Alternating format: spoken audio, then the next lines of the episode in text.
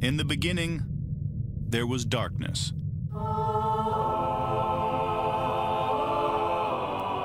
Then, there was Paul Brown. Paul Brown transformed the game. Hello, Paul Brown here. Welcome to the first ever International Browns podcast.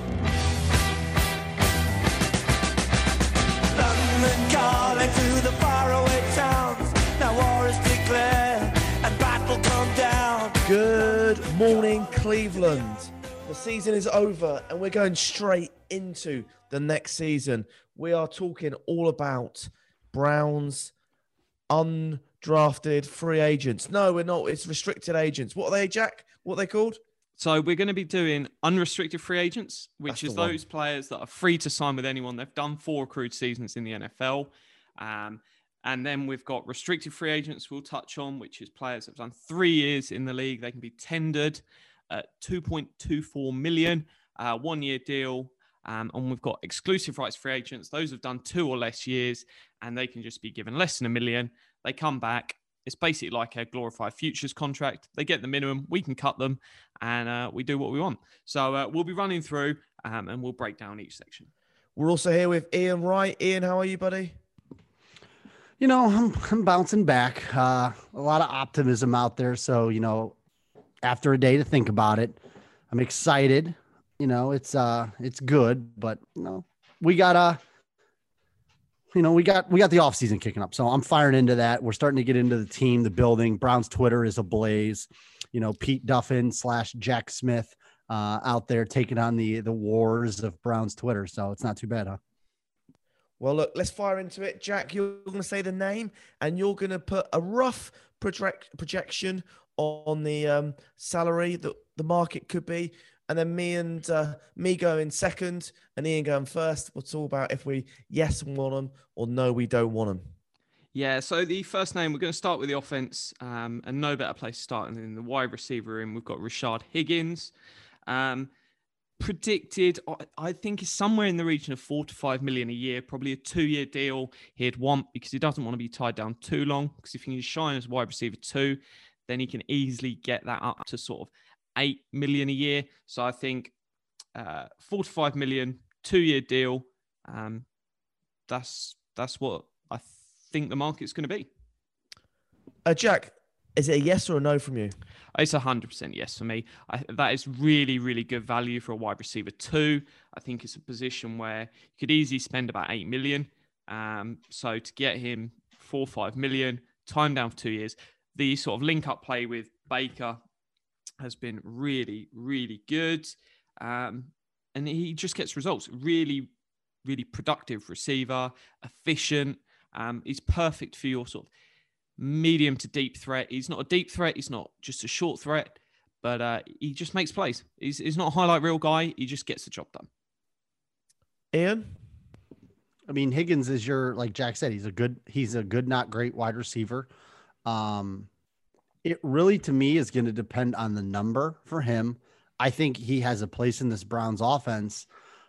Now, does that mean that we're going to have to realign kind of the skill sets? Because as we saw, we don't have the explosive dynamic in our wide receiver room, and that's not going to come from Higgins. So I like Higgins. I think Higgins has a higher value in Cleveland than he does elsewhere if you remember right, last year he didn't sign, I think, until right at the draft. If I'm not mistaken, After. it was right after the draft. Yeah, I was gonna say it was towards the end of April. So I think Higgins may be doing the same thing where he kind of maybe tests to see out the market. I mean, Jack, do you see him getting this deal signed before the league year starts in March? I think they will get the deal done. Um, a lots of this deal is it it comes down to a bigger picture that we'll touch on in The this next cap? week. And it's it's all going to be around what you do with the wide receiver room. It, it's it's by far the most intriguing position with the Browns because I've come up with seven r- realistic options of different directions they could go. Um, there is so many questions. None of the top three players are guaranteed to be here next season, and that seems nuts. It's the only position room where they could legitimately go blow it up and completely rebuild it, go in a completely different direction. There are so many directions. Um, it's very unlikely all three are back. It's very unlikely none are back. there's something in the middle. It could be one, it could be two out of the three. And um, no, I, I think Higgins for me is the best value out of all three. He's not the best out of all three, but he does a really, really good job and gives you that nice piece of you can bring someone in, maybe Robinson as your number one. You can draft someone in the first, second round. You can build a really, really good core there. But he's the piece where you go, this is a player who can be with Baker for the next six years. None of the two other wide receivers have got that in their legs. Yeah, m- myself, I'm going to go. Obviously, I'm a, a fan's favorite of Hollywood Higgins, but my question to you is, for that four or five million per year, is there anyone better out there? You know, are we being blindsided like Perriman? He cost us four million when we signed him with Odell, and obviously Odell came and he decided to leave. You know, he is faster than Higgins. Is there anyone else out there, Jack, that or Ian that we could be looking at as a uh, non-emotional wide receiver? I, I, I know Ian's going to hate on me for this, but he- I here's only speak just, facts. it is facts. So obviously, Higgins barely played the first six games of the season. In a two wide receiver system, your third wide receiver doesn't play very much. So if, if we almost put those six games to one side, we had the COVID game where no wide receivers played. And then we've got the two wind games where it wasn't really any passing. If we take that out and give Higgins a 16 game sample from those seven games, we see 64 catches, 1,106 yards, 17.3 yards a catch, 4.6 TDs. TDs obviously regress moves around. It's, it's is what it is, but that's really really good from your second wide receiver. If Higgins is able to banging consistently a thousand yard season, that's great. When you're uh, saying you might have Allen Robinson next to him, who's going to be smashing a thousand yards every season. That even a fully healthy OBJ, he gets his thousand yards. So for me, there's no one better value. Um, and yeah, he, he might bomb out and he doesn't get to that level which you want, where you can probably walk away from the deal in a year's time, or he's smashing that level and suddenly you've got him at really, really cheap cost at four to five million when you should be paying him eight to ten. I think I think there is. I think there's a fr- the free agent.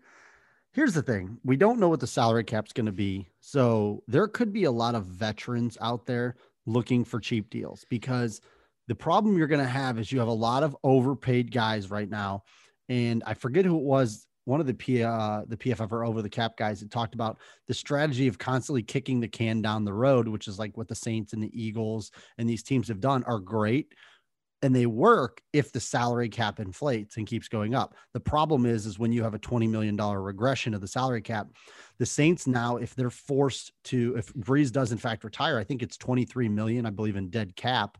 And then you also have, you know, guys like Roethlisberger and all these big veteran contracts. Well, if the cap drops and the teams have to start, you know, expunging their rosters of these overpriced deals, there's going to be a, a large saturation of veterans you know, and I'm not talking about guys that are 10, 12 years in the league. I'm talking about guys that are three, four. I mean, I fully expect the Saints to trade Marshon Lattimore, who's going into the fifth year of a deal, and he's a good cornerback. They just don't have room for him. So when you just scroll the wide receiver list, you know, Paul, you mentioned Breshad Perriman. What does Corey Davis get in the offseason? John Ross, who's a speed guy, has never really been healthy, is going to be out there. Keelan Cole, Kendrick Bourne, Will Fuller, Demarcus Robinson, you know, Antonio Brown, Curtis Samuel. Juju, Juju. Juju, the problem with Juju is he's exactly what we already have a whole lot of, a lot of small and mid-range guys. I'm talking about guys that go the other way, go deep. You know, Nelson Agholor this year really came on for the Raiders and stretched the field deep. Isaiah McKenzie for the Bills. You know, Higgins is in there, but you have a lot of guys, the Kenny Golladays of the world, which I think they'll stay. Josh Reynolds.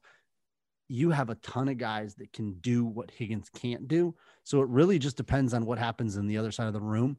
But I think the real battle this year is going to be in this offseason. How do the Browns position themselves for that wide receiver four, five, and six?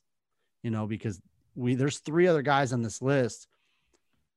They their names and they're going to come in and battle.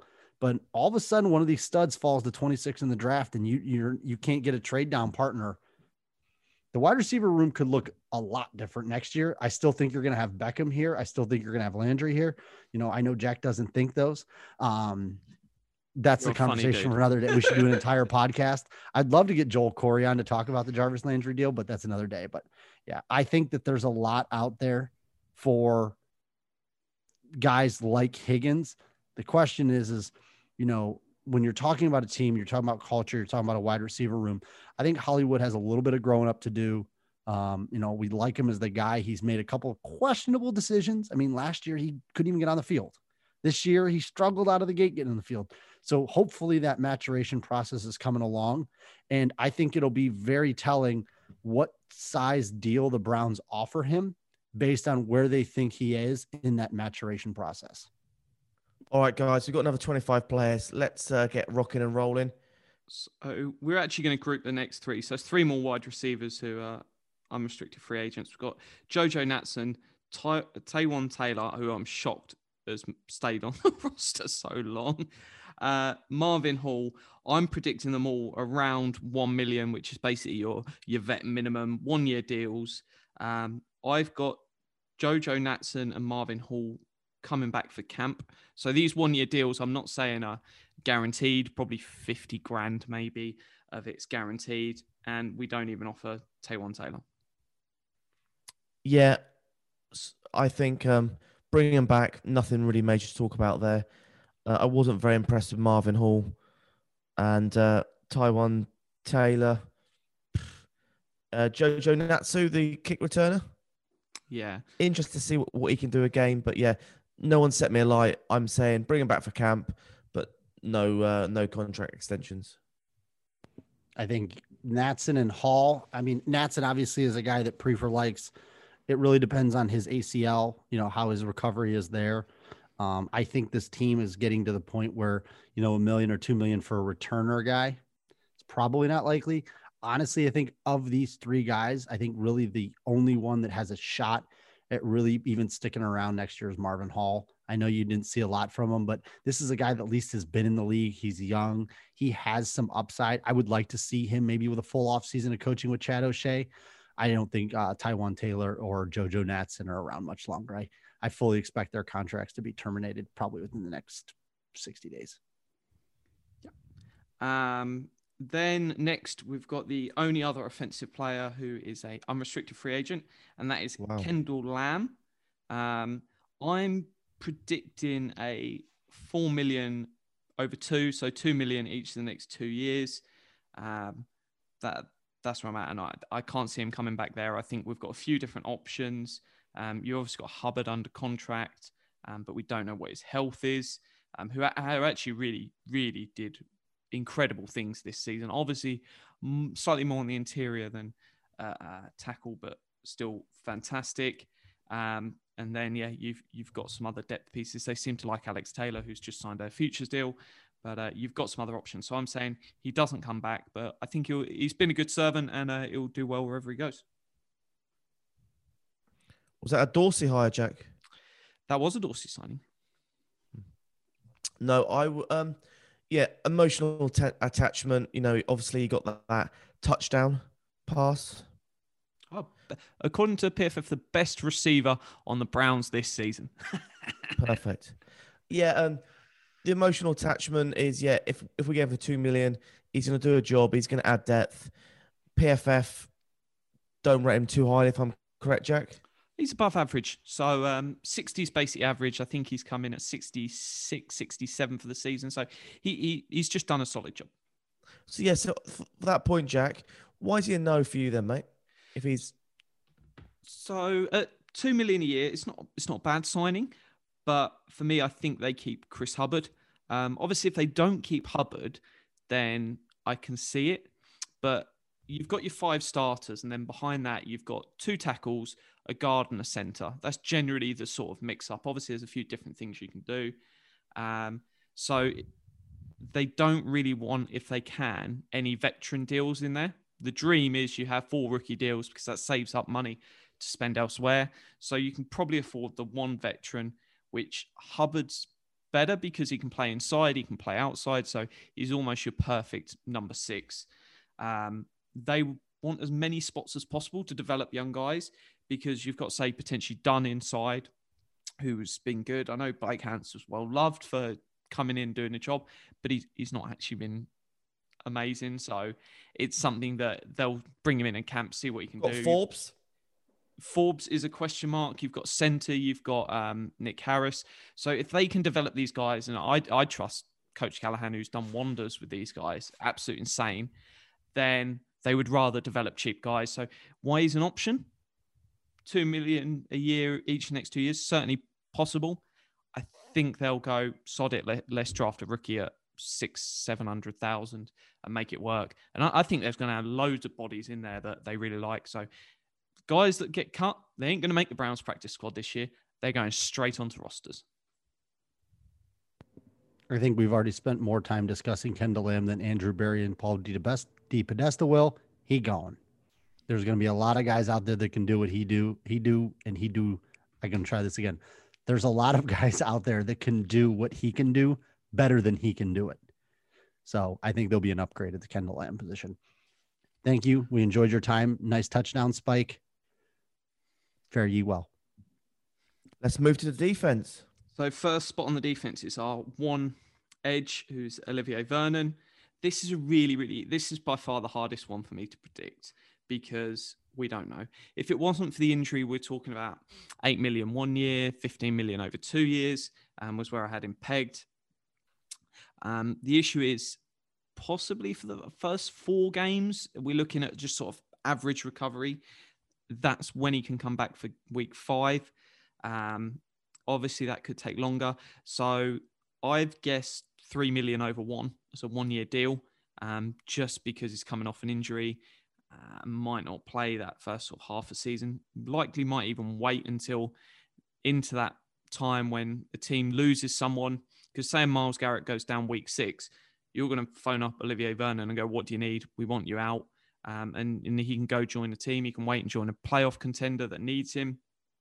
He's got he's got options. Played really really well down the stretch, but it's a no for me in the off season because you've got Myles Garrett, you've got two spots to fill. Then you've got some depth options. So we need someone that can be there week one, and Olivier Vernon is not guaranteed. Jack, you think it'd be week five when he comes back? I, I, I don't know with an Achilles. He Okay. might he might never come back. He might retire. Therein lies the issue. Olivier Vernon's 31 years old. He just ruptured his Achilles. I'm I, listen. I'm not. I'm not going to try to portray that I'm a doctor. I know I was in college for eight years, but this is Olivier Vernon is not going to be on his feet doing any type of activity for nine months. So you're talking about a guy who's 31 years old, who's had nagging injuries here and there, who's literally going to not have the use of his one leg for about nine months. I would say if Olivier Vernon plays football next year, it won't be until about week 14. So if I'm Olivier Vernon and I want any more snaps in the game of football, I take the entire year off to rehab because what you don't want to do with a ruptured Achilles is go back out there not 100% because then what happens is is you know if if anyone that's ever torn an ACL or torn Achilles what happens is is you lose so much mass in the leg that is torn and you end up getting this unbalance in your legs. So if it's me, I think Olivier Vernon is a pipe dream even for 2021. And I think if you're talking about anything, you're talking about something for 2022 because I just I just don't see him back on the field. I mean, Adrian Peterson came back from an ACL in record time, but an Achilles is a just a different injury and it's serious. And for his own safety, I would say that he's out a minimum of half the season. Minimum. It feels like just with this podcast that puts a small pressure to draft a defensive end. Um, oh, it's a huge need. yeah. We have one defensive end. Yeah. All right. Yeah, my view is if he's there at anything less than five million, you would take him. But yeah, high risk with his injury. I, I just I don't think it's one you sign in the off season. There, there's a chance he ends up on this roster this season, but it's coming later in the year. It- It's not a April, a March April signing. It's a um, October November signing. Yeah, it's one of those ones where you just, if he's still living in Cleveland, you know, and he's familiar with the trainers or stuff like that, it may be one of those things where he's just seeking medical stuff. He's staying in touch with the team. you know, honestly, if you if you really wanted to do him a solid, you could offer him like an insanely low vet minimum thing just to give him access to your training facilities. I mean, that would be a token of good measure for him. You're basically paying him to stick around and just do training and rehab. You, you could potentially even do that and offer incentives up to Yeah. five, six million. Um, obviously, he's ne- probably never going to get there, but there, there's no harm in doing it. Yeah. I like I said, it depends on if you really enjoy him, the person, and you want to have him around the team and say, you know, maybe Chad Thomas comes back. I say that jokingly, that where you have him and you want him in the room, you want him in meetings, and you want him as kind of just showing up. Once the COVID thing kind of dies down a little bit, it could be one of those things where you just have him around. But I would not expect from an on field production anything from him next year. So if we jump inside, um, our next starter to discuss is Larry Ogunjobi. Um, I've got penciled in about eight million over two. It's roughly where players like Danny Shelton, etc., sort of get your starting defensive tackle. Doesn't jump off the page, but just does a job. Um, could easily be less this year just because of COVID. It could be backloaded, so lots of it lands into the second year. So it might end up six, but sort of fully guaranteed, or it might just be a one-year deal. So it wouldn't surprise me if there's loads of one-year deals. It's just around four. Um, that that's an opportunity, but at that price, it's a no from me. Um, he just, it's just not consistent. Um, there, there's two, three good games in there a season, all great games in there a season, and the rest is below average. And that that's just not what I need from a starter. Um, Jack, how did he compare against um, Jordan Elliott on PFA? PFF, sorry. he outperformed Jordan Elliott. Um, I don't have the exact numbers to hand. You want to, you want to ones. So Larry Ogunjobi finished the season with 747 snaps, finished with a grade of 51.4, whereas our guy Jordan Elliott finished with 350 snaps, so about half as many, and finished with a grade of 51.3. Hmm. So if you were to extrapolate his 51.3 over another 350 snaps, you basically have Larry Ogunjobi at a 53 51.4. It's crazy. I remember us drafting him, Jack. You know, it feels like only yesterday. Was a really, really good rookie season. He came in at a bigger build then. He was playing less snaps. As soon as we increased the snaps, it was all over. He's just he's just not starter potential. It's um, and that's the issue. He's done four seasons? This is fourth season. Yeah, it's crazy. No way. Yeah. We're getting old, mate. What did, Paul? What about you? What's your what's your take on uh, old Larry? Mate, he always replies to my Instagram DMs. I love the guy. And uh, yeah, I don't I can't see us keeping him to be honest. If we're if we're making cutbacks, you know, we have to be not emotional on this podcast and be brutal. And I think he hasn't done enough to get an extension. And unless it's a real ridiculously cheap deal. But um question is, guys, who do you think would want to take him on board? I mean, there's always a demand for fat guys. The problem I have is going into this off season. I just I don't see him getting four million. I mean, let's be honest. If Andrew Billings got a one year, 3.5 million last year, do you really see Ogunjobi's going to want some prove it deal? So if he wants to come back at a one year, $2 million deal or something, I'm good with that. But to Jack's point, he's not a starter. He's a guy that should be taking 350 snaps. You should, you know, in our case, Sheldon Richardson took 920. Then you had Larry Ogunjobi take 747. Okay. Larry Ogunjobi should be below that. He should be your number three, your number four rotation piece at a defensive tackle. And if he's willing to get paid like that, like his production has shown, then I have no problem. I don't have anything against the guy. I mean, him and Myles Garrett are friends. You know, I'm, he doesn't seem like a bad guy in the locker room. My main issue with him is, is just his production doesn't fit what a starting three technique should be. That's all it really comes. It's nothing personal against the guy. I just want more out of my starting three technique.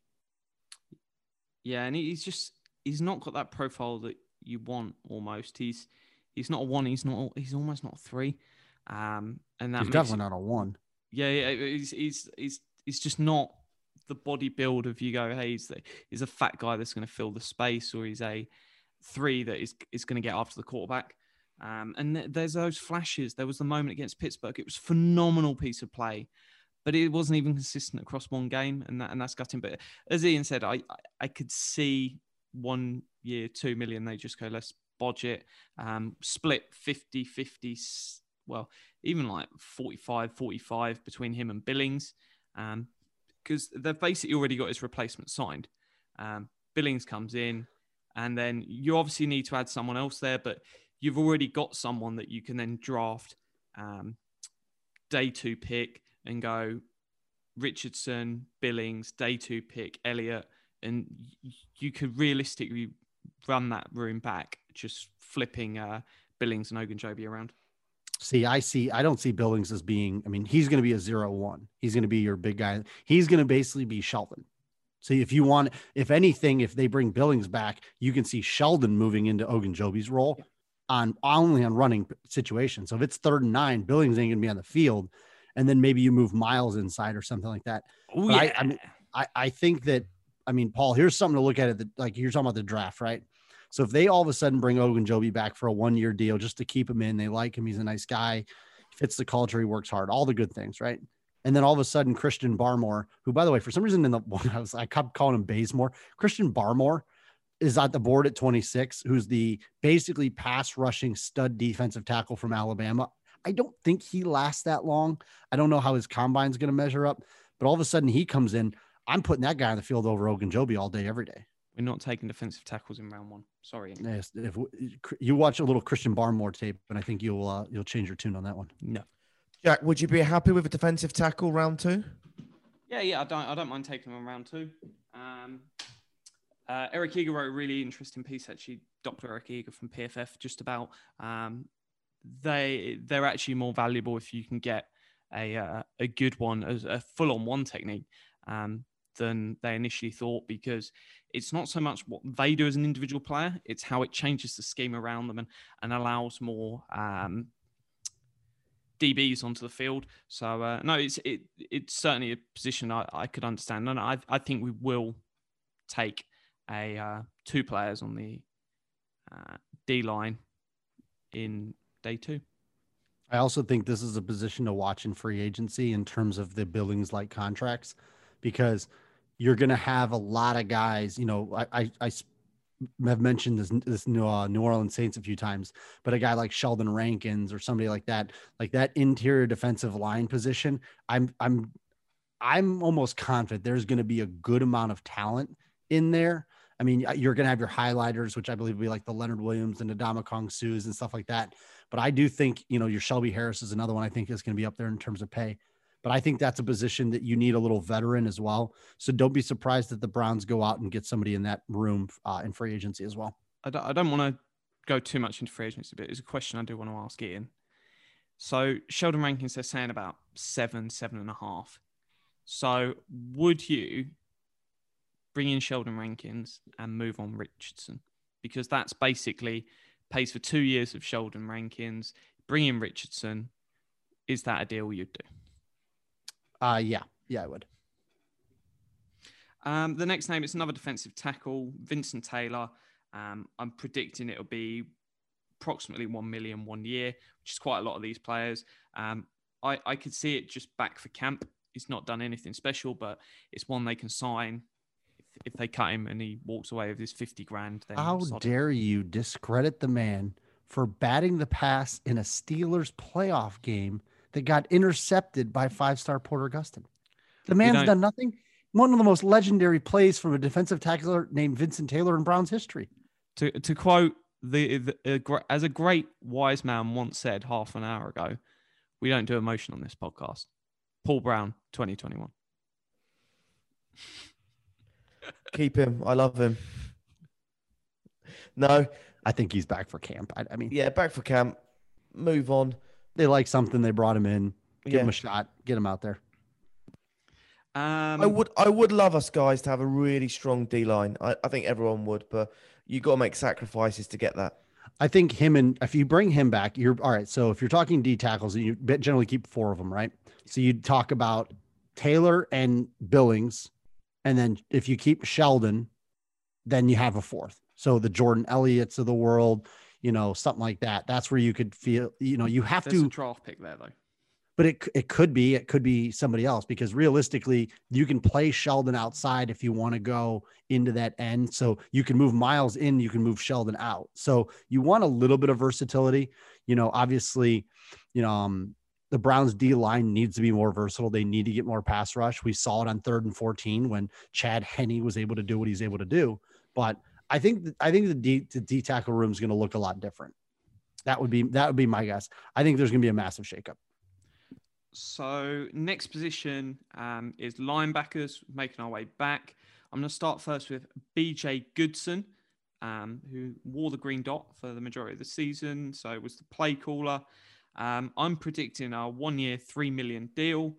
Um, I'm I'm saying that's a maybe because if they like Phillips, who sort of who you'd probably replace him as your middle linebacker, then you might not bring him back. And also, it, it's basically what do you do with that room because we we finished with three of PFF's top 25 linebackers, which is nuts, um, and the 46th rated defensive tackle, which is not where you saw this room at the start of the year. Um, I'd have been surprised if there was one, let alone three. Um, so I could certainly see him coming back. Um, but I, I could see them also not. So it's a 50 50 for me. Um, I would, I, I'm leaning towards bringing back for one more year.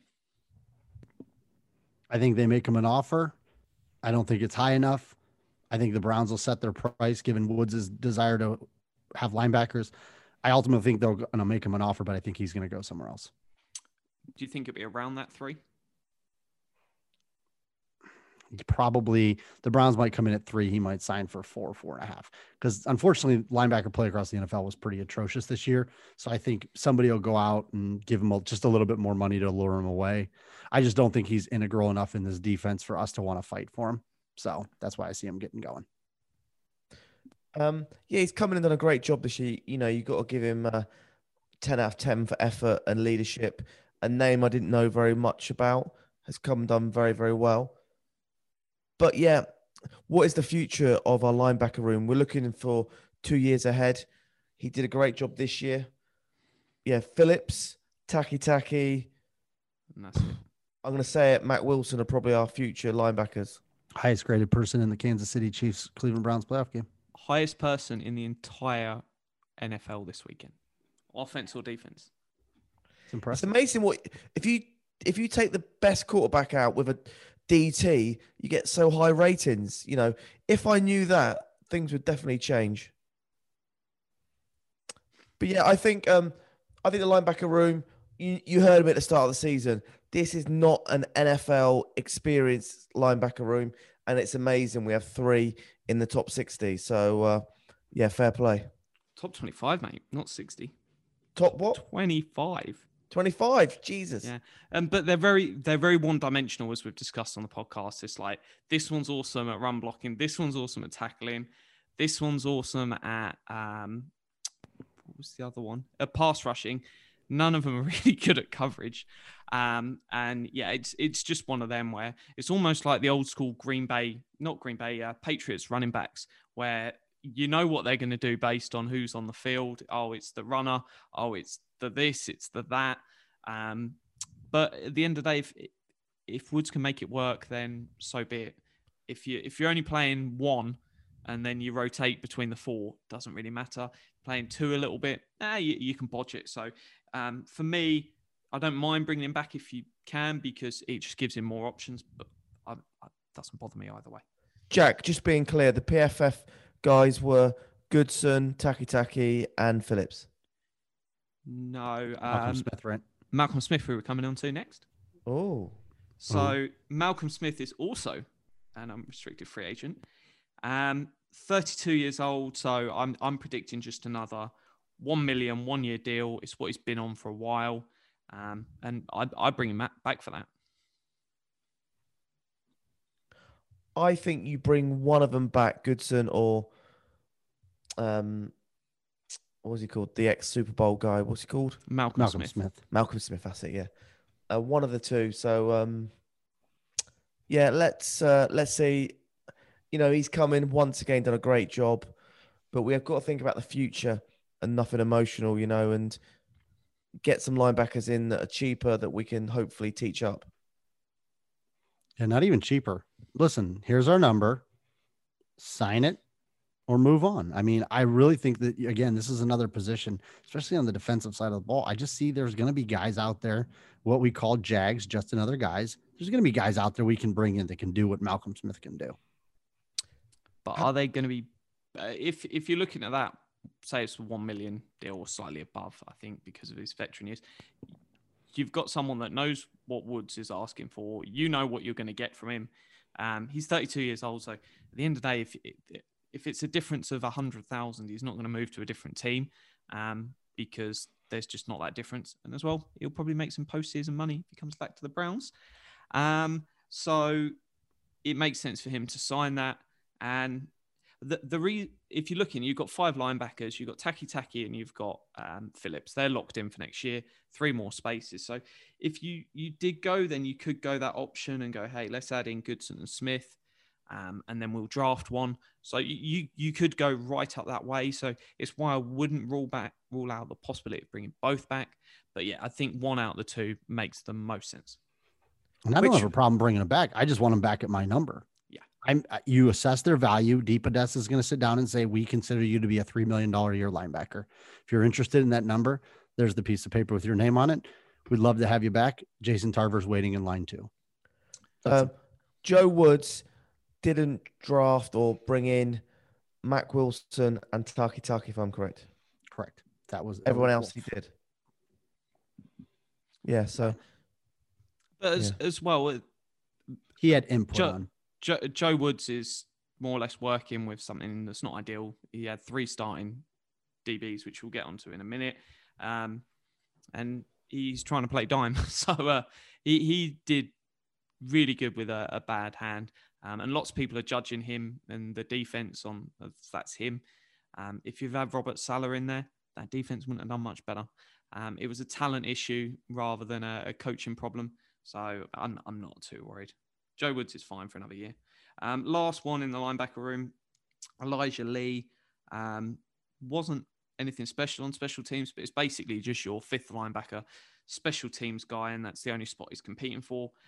Might be a one million one year back for camp jobby. Um, wouldn't surprise me if it's done. Give him his fifty thousand. Um, but it, it's one to just sort of, yeah, if they want to do it, doesn't bother me either way. I can't see him making the roster, but yeah. Nothing else to add on him.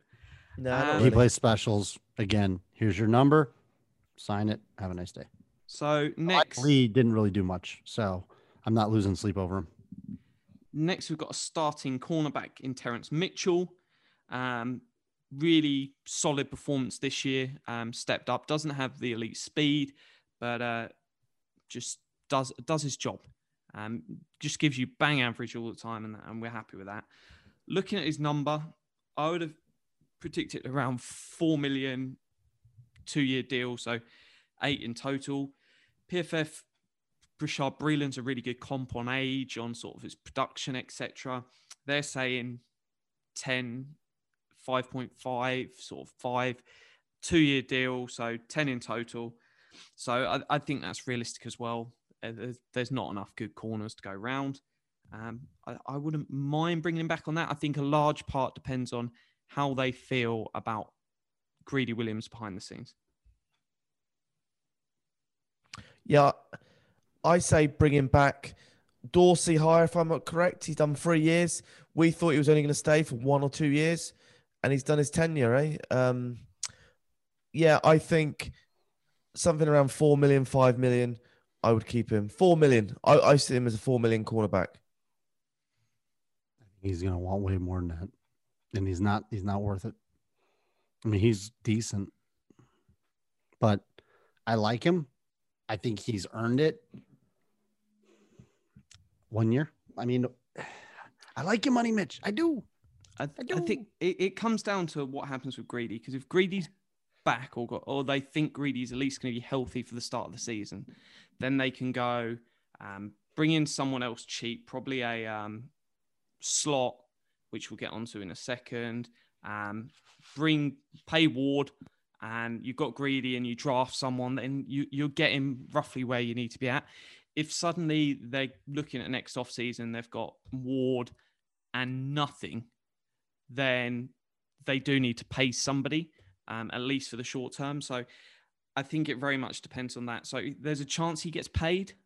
We're never going to see that medical on what Greedy is and their views on Greedy. But I think that's very much what it's down to. If they don't like Greedy, then I think you just pay him for the short term because we've got to pump stuff into that secondary. The, it, we saw it time and time again. The D line was doing its job and it made no difference because the secondary was getting butchered. TJ Carrie went to the Colts for a million a year. It's it so you can wait really late on this stuff and you can try pick it around, but it, it's risky as well. Um, because when a player signs his free agent deal has a massive impact on what that number is. So there are some deals that are signed really late. So Jameis Winston signed cheap late. Not many teams are willing to sit there until the last minute and be like, oh, let, us go get a quarterback. Um, so what happens in those first four or five days of free agency? There'll always be some players drop through. Um, but we almost need to make that decision quite early on Mitchell um, and ideally get it done before free agency, if we are.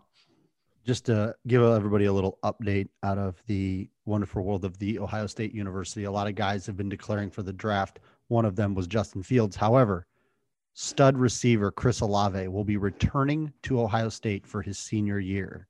So that is one receiver that's kind of that late first round pick. He's the guy compared to Chris Godwin uh, he is returning to Ohio State for another year. That's a shame. Probably about the fourth or fifth best receiver, just to give you an idea, Paul. He was probably top five. Big blow. Anyway, let's move on. Big news for my Buckeyes. So on Terrance Mitchell, we're basically saying it's all down to greedy. I like. Yeah, I think he's our fourth or fifth corner. I'm good. He's not a special teams guy. He's a guy that can come in and play snaps for you. If a team tries to spread you out, I like I don't mind him on the field. I mean, he showed this year he can still play. He's resilient.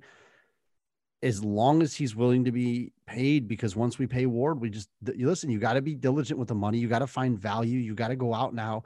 You know, this is obviously something that Browns fans just aren't familiar with. You have to find guys at affordable prices that are going to perform. You can't just give everybody the money. You know, I know PFF Browns is out there asking Browns fans what free agents they want, and they want to sign, you know, Shaq Barrett and every other free agent under the sun. But that's not how it works, guys. Unfortunately, when you're a good team, these are the decisions you have to make. And if your fourth cornerback's making four or five million dollars, then you got a lot of trouble on your hands. So I like the number, but the one thing you got to say is, you know, Barry, you know, DePodesta, you know, they're going to sit there and say, this is what we think your market value is. This is what we think you're worth to us. If you don't want it, there's the market. And this isn't a good year for veterans like him to be going to free agency. It's not. I think we do a deal three to four million, mate, per year. Three million, I'm good with that. I, I, I'll sign that all day long. One year deal is perfect because it allows us to answer the greedy question. It allows us to develop a youngster. Um, and then he sits and, it, and if third outside corner, and that is awesome. Yeah, and if you want to make it a two-year deal with nothing in the second year or something like that, where you get the option if he plays really well, fine. I don't have a problem with that. Um, I have a funny feeling Jack's going to be very happy with a lot of the contracts that teams are going to be signing this year because you're going to get a lot of guys on a lot of good bargains because a lot of good players are going to be coming into the market. So, unfortunately, for a free agent, is, is when there's multiple good players at one position, the value goes down. Yeah, and uh, the rookies are not paying a single penny towards this reduced salary cap. The stars are not giving up a penny everything is these middle of the roster guys and they have got to pay it all. So if you think that's 20 million every team, that is a lot of money getting paid uh, back by these middle of the roster guys. And that, that's where they're all the guys that have to. That's where you trim the fat. That's where you trim the fat. And I, I wouldn't be shocked if you see like the safety market's going to dip down after that huge spike last year with the Landon Collins deal. So that's another one. But yeah. And oh, did somebody mention safe? No, just easy. And, and they're going to be one year deals. Don't think, hey, yeah, let's sign that guy up for five years. It is 2.5 when he should usually be a four. Um, some people I've seen commenting stuff on Twitter. If they're signing cheap, it's one year, or it might be a normal price deal, but it's completely backloaded um, and guaranteed. So, um, no, the next name is Kevin Johnson. Um, I'm predicting a two and a half million one year deal.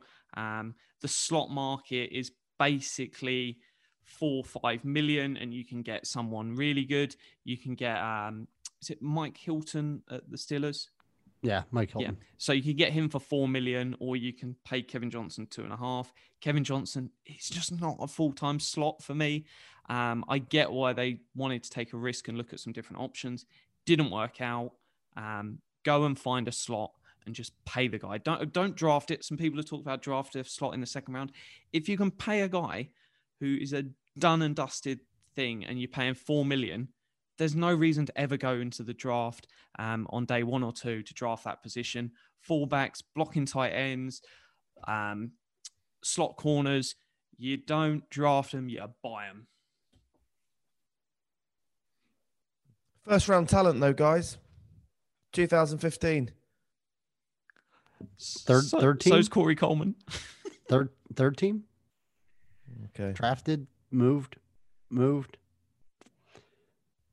At, in the famous words of Justin Timberlake, bye, bye, bye.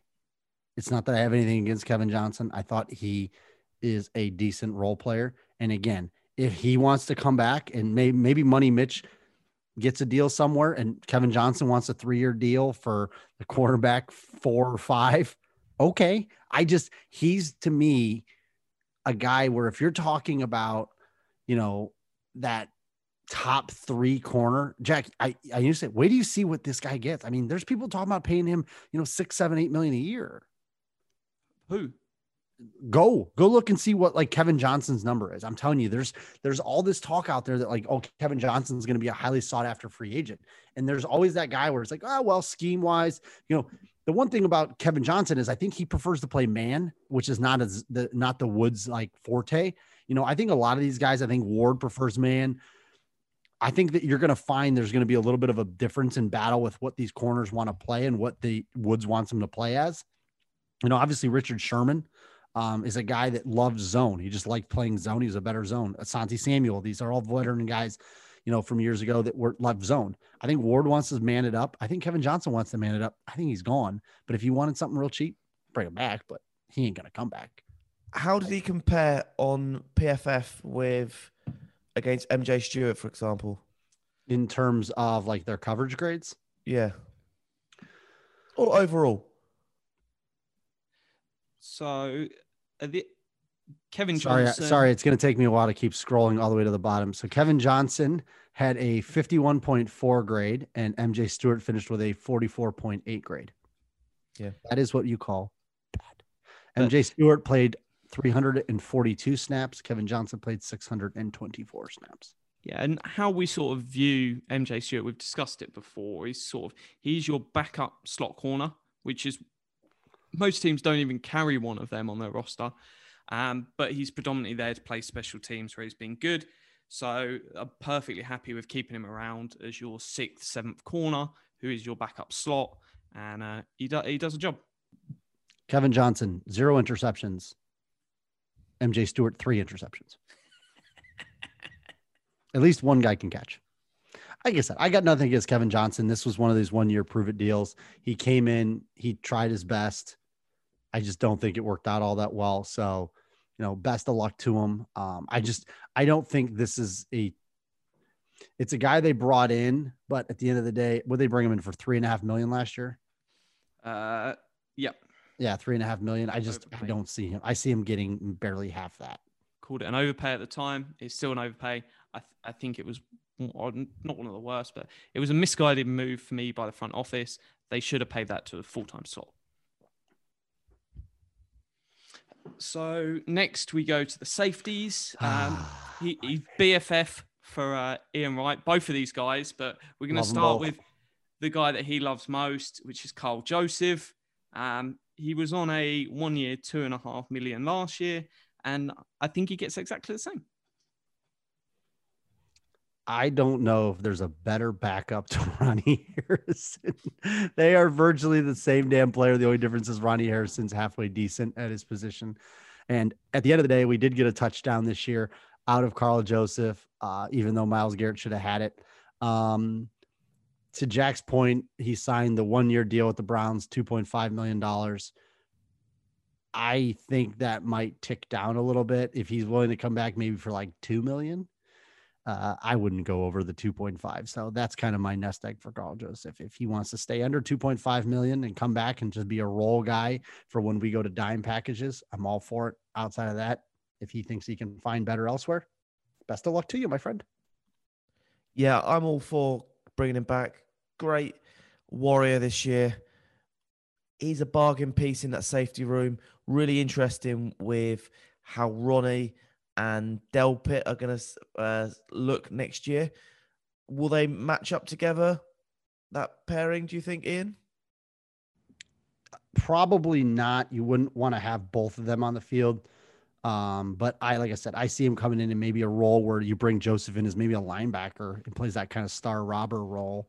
Um, but like I said, I 2.5 is my ceiling for him.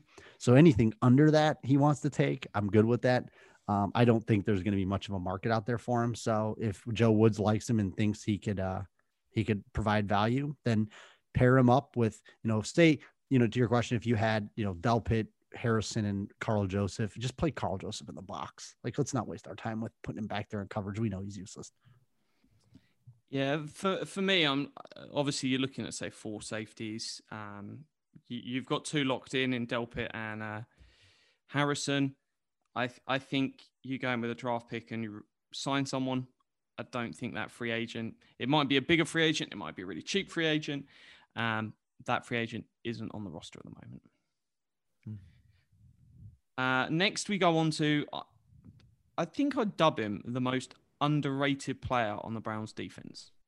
And that might I call seem, him a cult hero.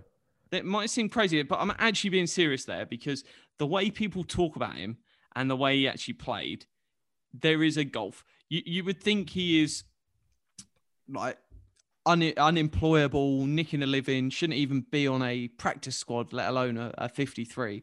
Um, whereas, yeah, he's got his flaws um, and that is Andrew Sendejo. Um, I he was on 2.25 million last year. I think it'd be two, maybe one and a half, probably actually one and a half. Um, one year deal um, if he doesn't retire, because I can't rule that out. He's 34 years old, so uh, he he might retire. You might even be able to scrape this down to straight up mill. Um, it'd probably be near a mill half, I think, actually, because he's been in the league a while. So there, there's minimums based on years of service. So uh, yeah, let's say a million and a half one year. He he's still not coming back. I think he could be a secondary coach. Um, I just like the fact that at least he knows what's going on. And if you do have a guy like Delpit or you do have somebody in, there is a role. I, I don't know at what point he started getting crushed so bad just for being allegedly the worst player in the history of the Cleveland Browns. I mean, a lot of you people probably don't remember the Usama Young days, which I challenge you to go back and look him up. Um, that's why I, I, I see the value in Sendejo. You know, in terms of his tackling, in terms of his run defense, you know, he's fine. But again, to your point, keep keep him at a vet minimum. He's not a bad locker room guy. Like, you know, at the end of the day, you're not getting Jamal Adams out of the guy, but still, you know, just if he's back, he's back. If he's not, he's not. I wish him well. Yeah, I think cult hero. This is a non-emotional podcast. He's 34 years old, oldest person on the roster. You know, our safety room does need to improve. Let's get some young talent, some young blood into that room. So now we have Mr. Put a donk on it. Mr. Cody Parkey uh, does the crossbar challenge every week during the game. Um, so I'm saying it's an offer, basically vet min. So one million, one year deal, bring him back for camp, bring in a UDFA, and may the best kicker win. We can move right along. He's coming back. The Parkey's back, baby. I don't think he missed even in a Canadian football league. Those field goals were so money. These playoff games, he's back, baby.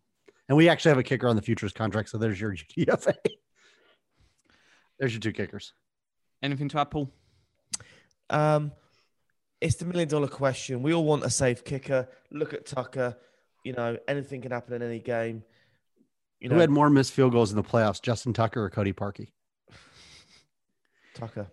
Yeah, it's damn right it is. Uh, All it tells us is never give them any guaranteed money. Lesson one: never trust the kicker with money. Um, right. How did he it. rate? How did he rate in the 32 kickers this se- this season? Top 20? Let's have a Move look. on to the next guy, and I'll get that for you. So um, we're going to go to the UDFA's next. So how this works is this player that's done four years in this, uh, three out of the four years they need to get to full free agency,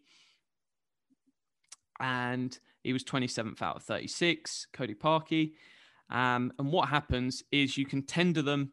So you give them an original round tender, um, a second round tender, or first round tender. Original round means wherever they're drafted, third or later, or undrafted. Um, if a team matches, offers a deal, and you decide not to match it, you get that pick value, um, etc. It's 2.2 um, 4 million for an original round tender. There's no one we're going to give anything higher to, so don't need to worry about that. Um, there's four guys that qualify. The first one is Daryl Hodge. Um, I think they're not only going to offer the 2.24, I think they'll actually go ahead. Um, I don't think they'll undercut him. I think they'll give him the two full 2.24. Um, they they might go sort of three over two um, if he's interested. It depends how they view him in this room long term. I don't think he's a long term because if you've got Donovan Peoples Jones steps up, if you re-sign Rashard Higgins, he's probably not here more than a year. So uh, yeah. What say Does he you? play a lot on special teams, Jack? Yeah. He's predominantly a special teamer. So long term, you're looking at one, one and a half million is where what you're going to sort of pay him if you kept him around, which is certainly something you could do. Um, and yeah, it, it- they, they he might want the one year of being paid that tender before he sort of settles down um, onto sort of the one, one and a half. So it's it's just going to be an interesting one to watch. And to be fair, he did, he did a good job when he was asked to come in, which isn't is a rare case for a special teamer. So they might offer him that and then go actually let even a What's, six, origi- what's original round tender? Like one point? two point two four. What's the? Is there anything below that? No, Two point two is high. I'd give So- him like one and a half. they, they might just go the the full hog and go, hey, sign the multi year, six million over three years. Um, which with incentives. yeah, uh, uh, because if he's going to play more snaps, then they can push him up. Um, yeah, I, I I think that would be a good deal for both sides. He gets some guaranteed money. Maybe Nosy gets the first two years of those, um, and it's win-win. Because if you've got him as your fifth wide receiver, that is a really really good depth piece um, that you you're going to enjoy having there. It's a lot of money to pay him, though. I don't I don't think it Yeah. is. Man, if you keep it, if you keep it low, he's he he's a guy. He plays his role and plays it well. So at that point, there, you know, just I have no problem bringing him back. They're 2018. gonna pay him anything free crazy. agent. Oh yeah, he's a, he's a UDFA, and we pulled him out of the Rams. Yeah, he's he's one of your kind of guys, Paul. I love him. But yeah, that's why I don't think he's worth two million. But Yeah, he's back. Anyone else, Jack? Um, so we got two guys that will basically scroll over Anthony Fabiano and Tae Gone. Davis. Um, I, Tae I, Davis, maybe. I think both could get that sort of minimum deal, come back at camp and see what happens. Um, Fabiano only because they want like three O lines for training camp. So um, yeah, he, he's not on team one. He's not in team two, um, which is Forbes and Dunn. He might make up team three, but I think they just say, sod it, good luck. Tae Davis, bit special teams, nothing that special. Um, the one name, the most important free agent in the whole of the NFL. He- people have him on the same level as Shaq Barrett and A Rob. He, he's world famous, world renowned, the best special teamer in the wildcard weekend. And that is my boy, Mr. Tavierre Thomas. The Um, phenomenal Frenchman. this is another one. I, he's not worth 2.24 million original round tender. I would offer him that basement of the the one million one year. Um, I, I'd happily do the same thing as Hodge, not as much as Hodge because Hodge can contribute as a wide receiver, whereas Thomas I don't want contributing as a uh, a cornerback. Um, but I, I I wouldn't mind. I don't know what Slater gets at New England, um, but al- almost keeping him around for a while um, and potentially making him your sort of special teams captain. Um, I think it's a role he can step up in. Um, and there's no harm having sort of a couple of veterans that are there for the next three, four years on special teams, constantly working and showing that when you're a really, really good team, that's something where you, you can spend a little bit of money. You don't spend a penny as we were rebuilding through the Sashi years on free, on anything to do with special teams because it doesn't matter. Special teams aren't going to turn you into a 10 win team, but it can be the difference between an 11 win and a 12 win team. So it's something, yeah, I, I don't mind Hodge and Thomas. If you kept them both around for the next three years, I think it's a smart move. Two years, five million. Come on back. I, he ain't Lot getting of money paid that again. Plus much. with incentives. I'm talking about max. Guarantee uh, like 1.8. 910,000 a year. Guaranteed. I see that, and then they the more they play, yeah, Yeah. Yeah, I'd put it at max 3 million. Get him up there. There you go. I think he'll be back. I think Priefer really likes him. beautiful. Anything to add before we get to the EFAs, Paul? No, I think that's it. So, final one, an exclusive rights free agent. Um, these are players that have had two or less accrued seasons in the NFL. They can't go anywhere. They get no rights. Um, they just have to sign a really, really cheap deal that is the the minimum for their years. So we're talking like 600, 700,000. One year deal, nothing guaranteed. So we can cut them whenever we want. Four guys. Um, I think all will get it and come back to camp. One, I believe, is uh, best mates with Paul Brown. Um, so we've got tight end Carlson, we've got Porter Gustin, we've got friend of the show um, Georgia Bina, Legend. a guy that I didn't even know we'd signed, Brian Allen, cornerback. Um, and if he couldn't get snaps a couple of weeks ago, he's probably never going to get snaps. But I think all four are back for camp. Um, Porter Gustin just has to get that third accrued season, and then he, he might get a little deal, as sort of a cheeky little third, fourth edge on the roster. Yeah, he's he's done really well, and he you know he played a lot at the end of last season, and he's come in and been our defensive end number three, you know, this season, and fair play to him. He beat out Chad Thomas. Chad that Thomas wasn't was too to do. busy dropping the beats. Beats.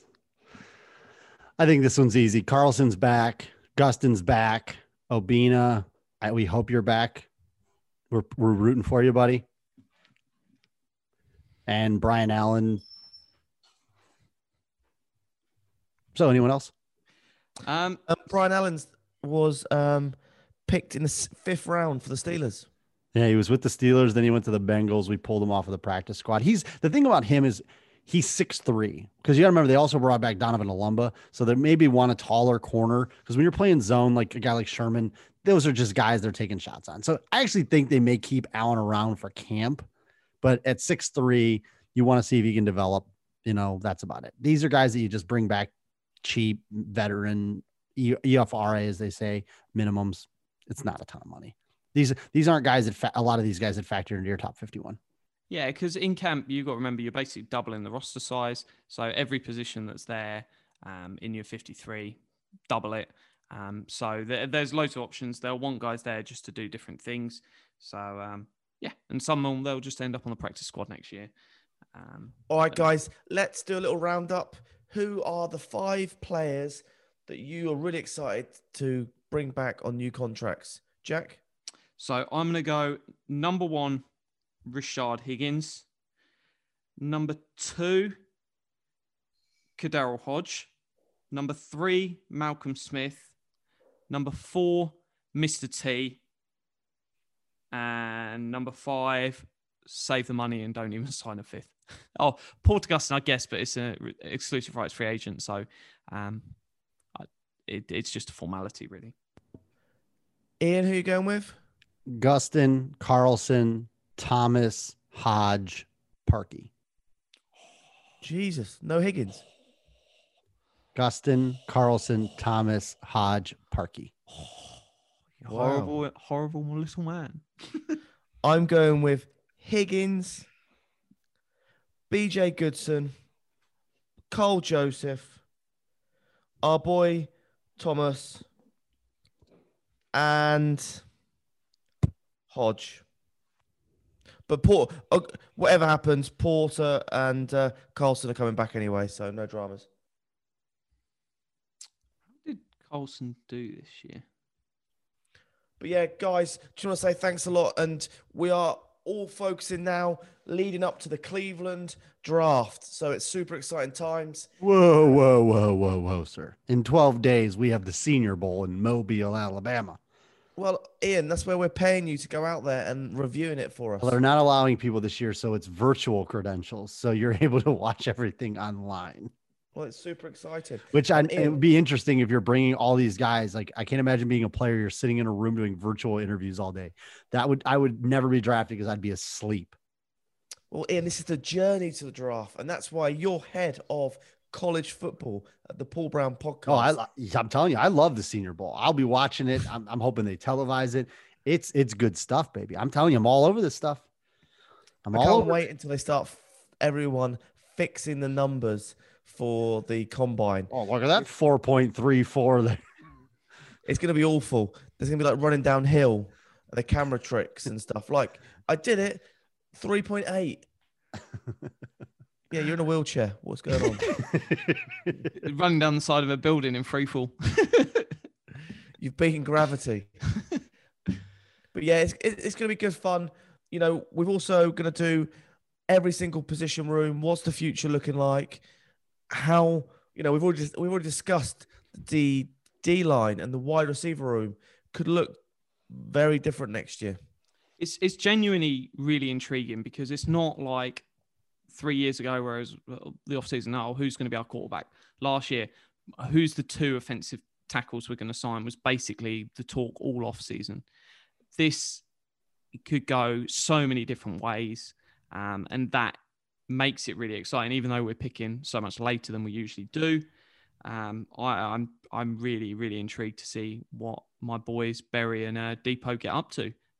So uh, no, we're, we're going to be coming coming at you strong. Uh, you're going to get more off-season shows than you get regular season shows. Um, so three times a week from next week, you might get a little bit more this week as well. There's a lot of stuff going on for sure. Um, obviously, the, the topic of Jarvis Landry and his contract will be widely discussed. We're going to see if we He's can. still on the roster. we're going to see if we can seek out some uh, some NFL experts on this and see if we can get them on the podcast to talk about what the options are for Jarvis. And you know, there's there's a lot of talk out there. There's some some wins in the uh, the old Twitter sphere that the Browns are gonna, you know, they're gonna chat with Odell. They're gonna chat with Jarvis and see, you know, if they're gonna be willing. Maybe, hey, how much do you guys really like Hollywood? If you want uh, Mayfield Heights Higgins, you know, come back, maybe they got to take a little pay cut. You know, hey, maybe we can move some money around here. If we can take three million from Jarvis and three million from Odell and give it to Higgins, then come on back, baby. No, Odell and uh, Landry have got to say like, you want Hodge, you know, you can't have takeaway once a week. You know, you got to look after Hodge. You know, Who else is going to carry our pads? yeah, you know. But Um, no, all right, guys. It'll be good stuff. And but here, real quick, let's get you guys on the record. The final four is set. It is the Bills versus the Chiefs, the Packers versus the good old fashioned Tampa Bay Buccaneers. Who's your guys' Super Bowl prediction? Oh, it's Packers are going to win the Super Bowl now. Um, just You think it's Packers Chiefs or Packers Bills? I it's the health of Mahomes. Um, They're saying pinched nerve in the neck. but what about the toe? The hell you need a toe The, for? Cut the, it off. the, the, the, the toe was interfering when he. He'll be fine. uh, It's a toe. They'll Put a little shot in that thing. He'll be all right. I, I'm going to say the Chiefs will still get there. Paul. I'm gonna go with Bills Packers Super Bowl final. Ooh. Who wins? The Bills wins.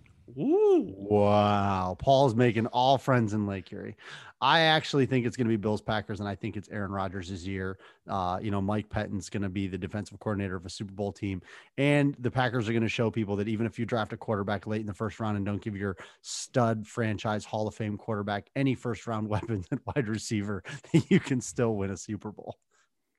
The, the crazy thing is, he's like the eighth highest paid wide receiver Adams, and you could argue he's number one. He's certainly top Oh, three. he's yeah, he's he's he is by far one of the best. He's probably the best wide receiver in the league. All right, another little teaser. Can you see any trades happening in the first round of the 2020 2021 uh, draft this year For for, for the Browns or for the league? For the league? Oh, there's going to be loads. tons. Who? That's generally is it six? I would say on average, it's five or six trades. What do you think the biggest one's going to be? Or most I think likely? the Jets. I think the Jets are trading out of two. I think Wa- the Jets are out. Watson. Who knows what's going to happen with Watson? If that gets moved, we're talking about four, five first round picks. If if a safety who isn't good at coverage is worth two first round picks, a quarterback that is phenomenal at throwing the ball is easily worth six first round picks. They won't get that for him, but he is worth six first round picks. Yeah, I mean, there's. I think the Jets have four first rounders in the next two years, so you realistically could say we want, we want either, we want your top three picks for the next two years if he's going to the Jets. But I think the Jets are trying to trade out of that pick. Um, I, I actually I think this year is going to be. I'll if if possible, I hope to be at the draft in Cleveland. I'll be repping my uh, new Myles Garrett jersey because it'll be the first chance I have to wear it. But uh, yeah, no, I think there's going to be a lot of movement, Paul. And I think honestly, I would not be shocked if the Browns are like, see ya, and they get out of that first round. I think anybody that's looking to come up to give you future day two picks to move from the second round into the first round, I absolutely, I would almost say it's probably 70 30 the Browns. That 26 is a hot spot for trading. If I'm not mistaken, isn't that the Chiefs? Weren't they 26 when they came up to get Mahomes? I think they were 26 the Falcons, I think, when they made the Julio Jones trade, I think we're at 26. I mean, you go back and look at the history of 26 pick. I think there's a lot of trades. There's there's quite a few. I think the trade I would love to see is uh, a second rounder this year and a second rounder next year in the sort of 50s range. That gives you really really good ammunition because suddenly there's not actually that much difference between the player that goes 26, the player that goes 50. Um, once you get into position variance and stuff, um, and the fact that you're then doubling up, the fifth round, fifth options aren't worth that much as they used to be because they're fully guaranteed. So unless it's quarterback, doesn't really matter. So that's why the teams do want to get up into that range because if you're taking a quarterback, move that up there and take it. So I I I think we can certainly move that on. And two seconds, suddenly, say it's the next four drafts. We don't need a quarterback. Let's turn that rather than four first round picks. Let's take eight second round picks, and suddenly that roster is loaded. And what do more young players mean? More veterans. So you fill the roster with more young kids who are really, really talented as well at pick 50. And then you can add sort of two extra veterans at 10 million a pop. That is a really, really promising proposition. All right, guys, we've got over the hour mark. I'm going to love you and leave you and say, great podcast. Go Browns. Go Browns. Go Browns.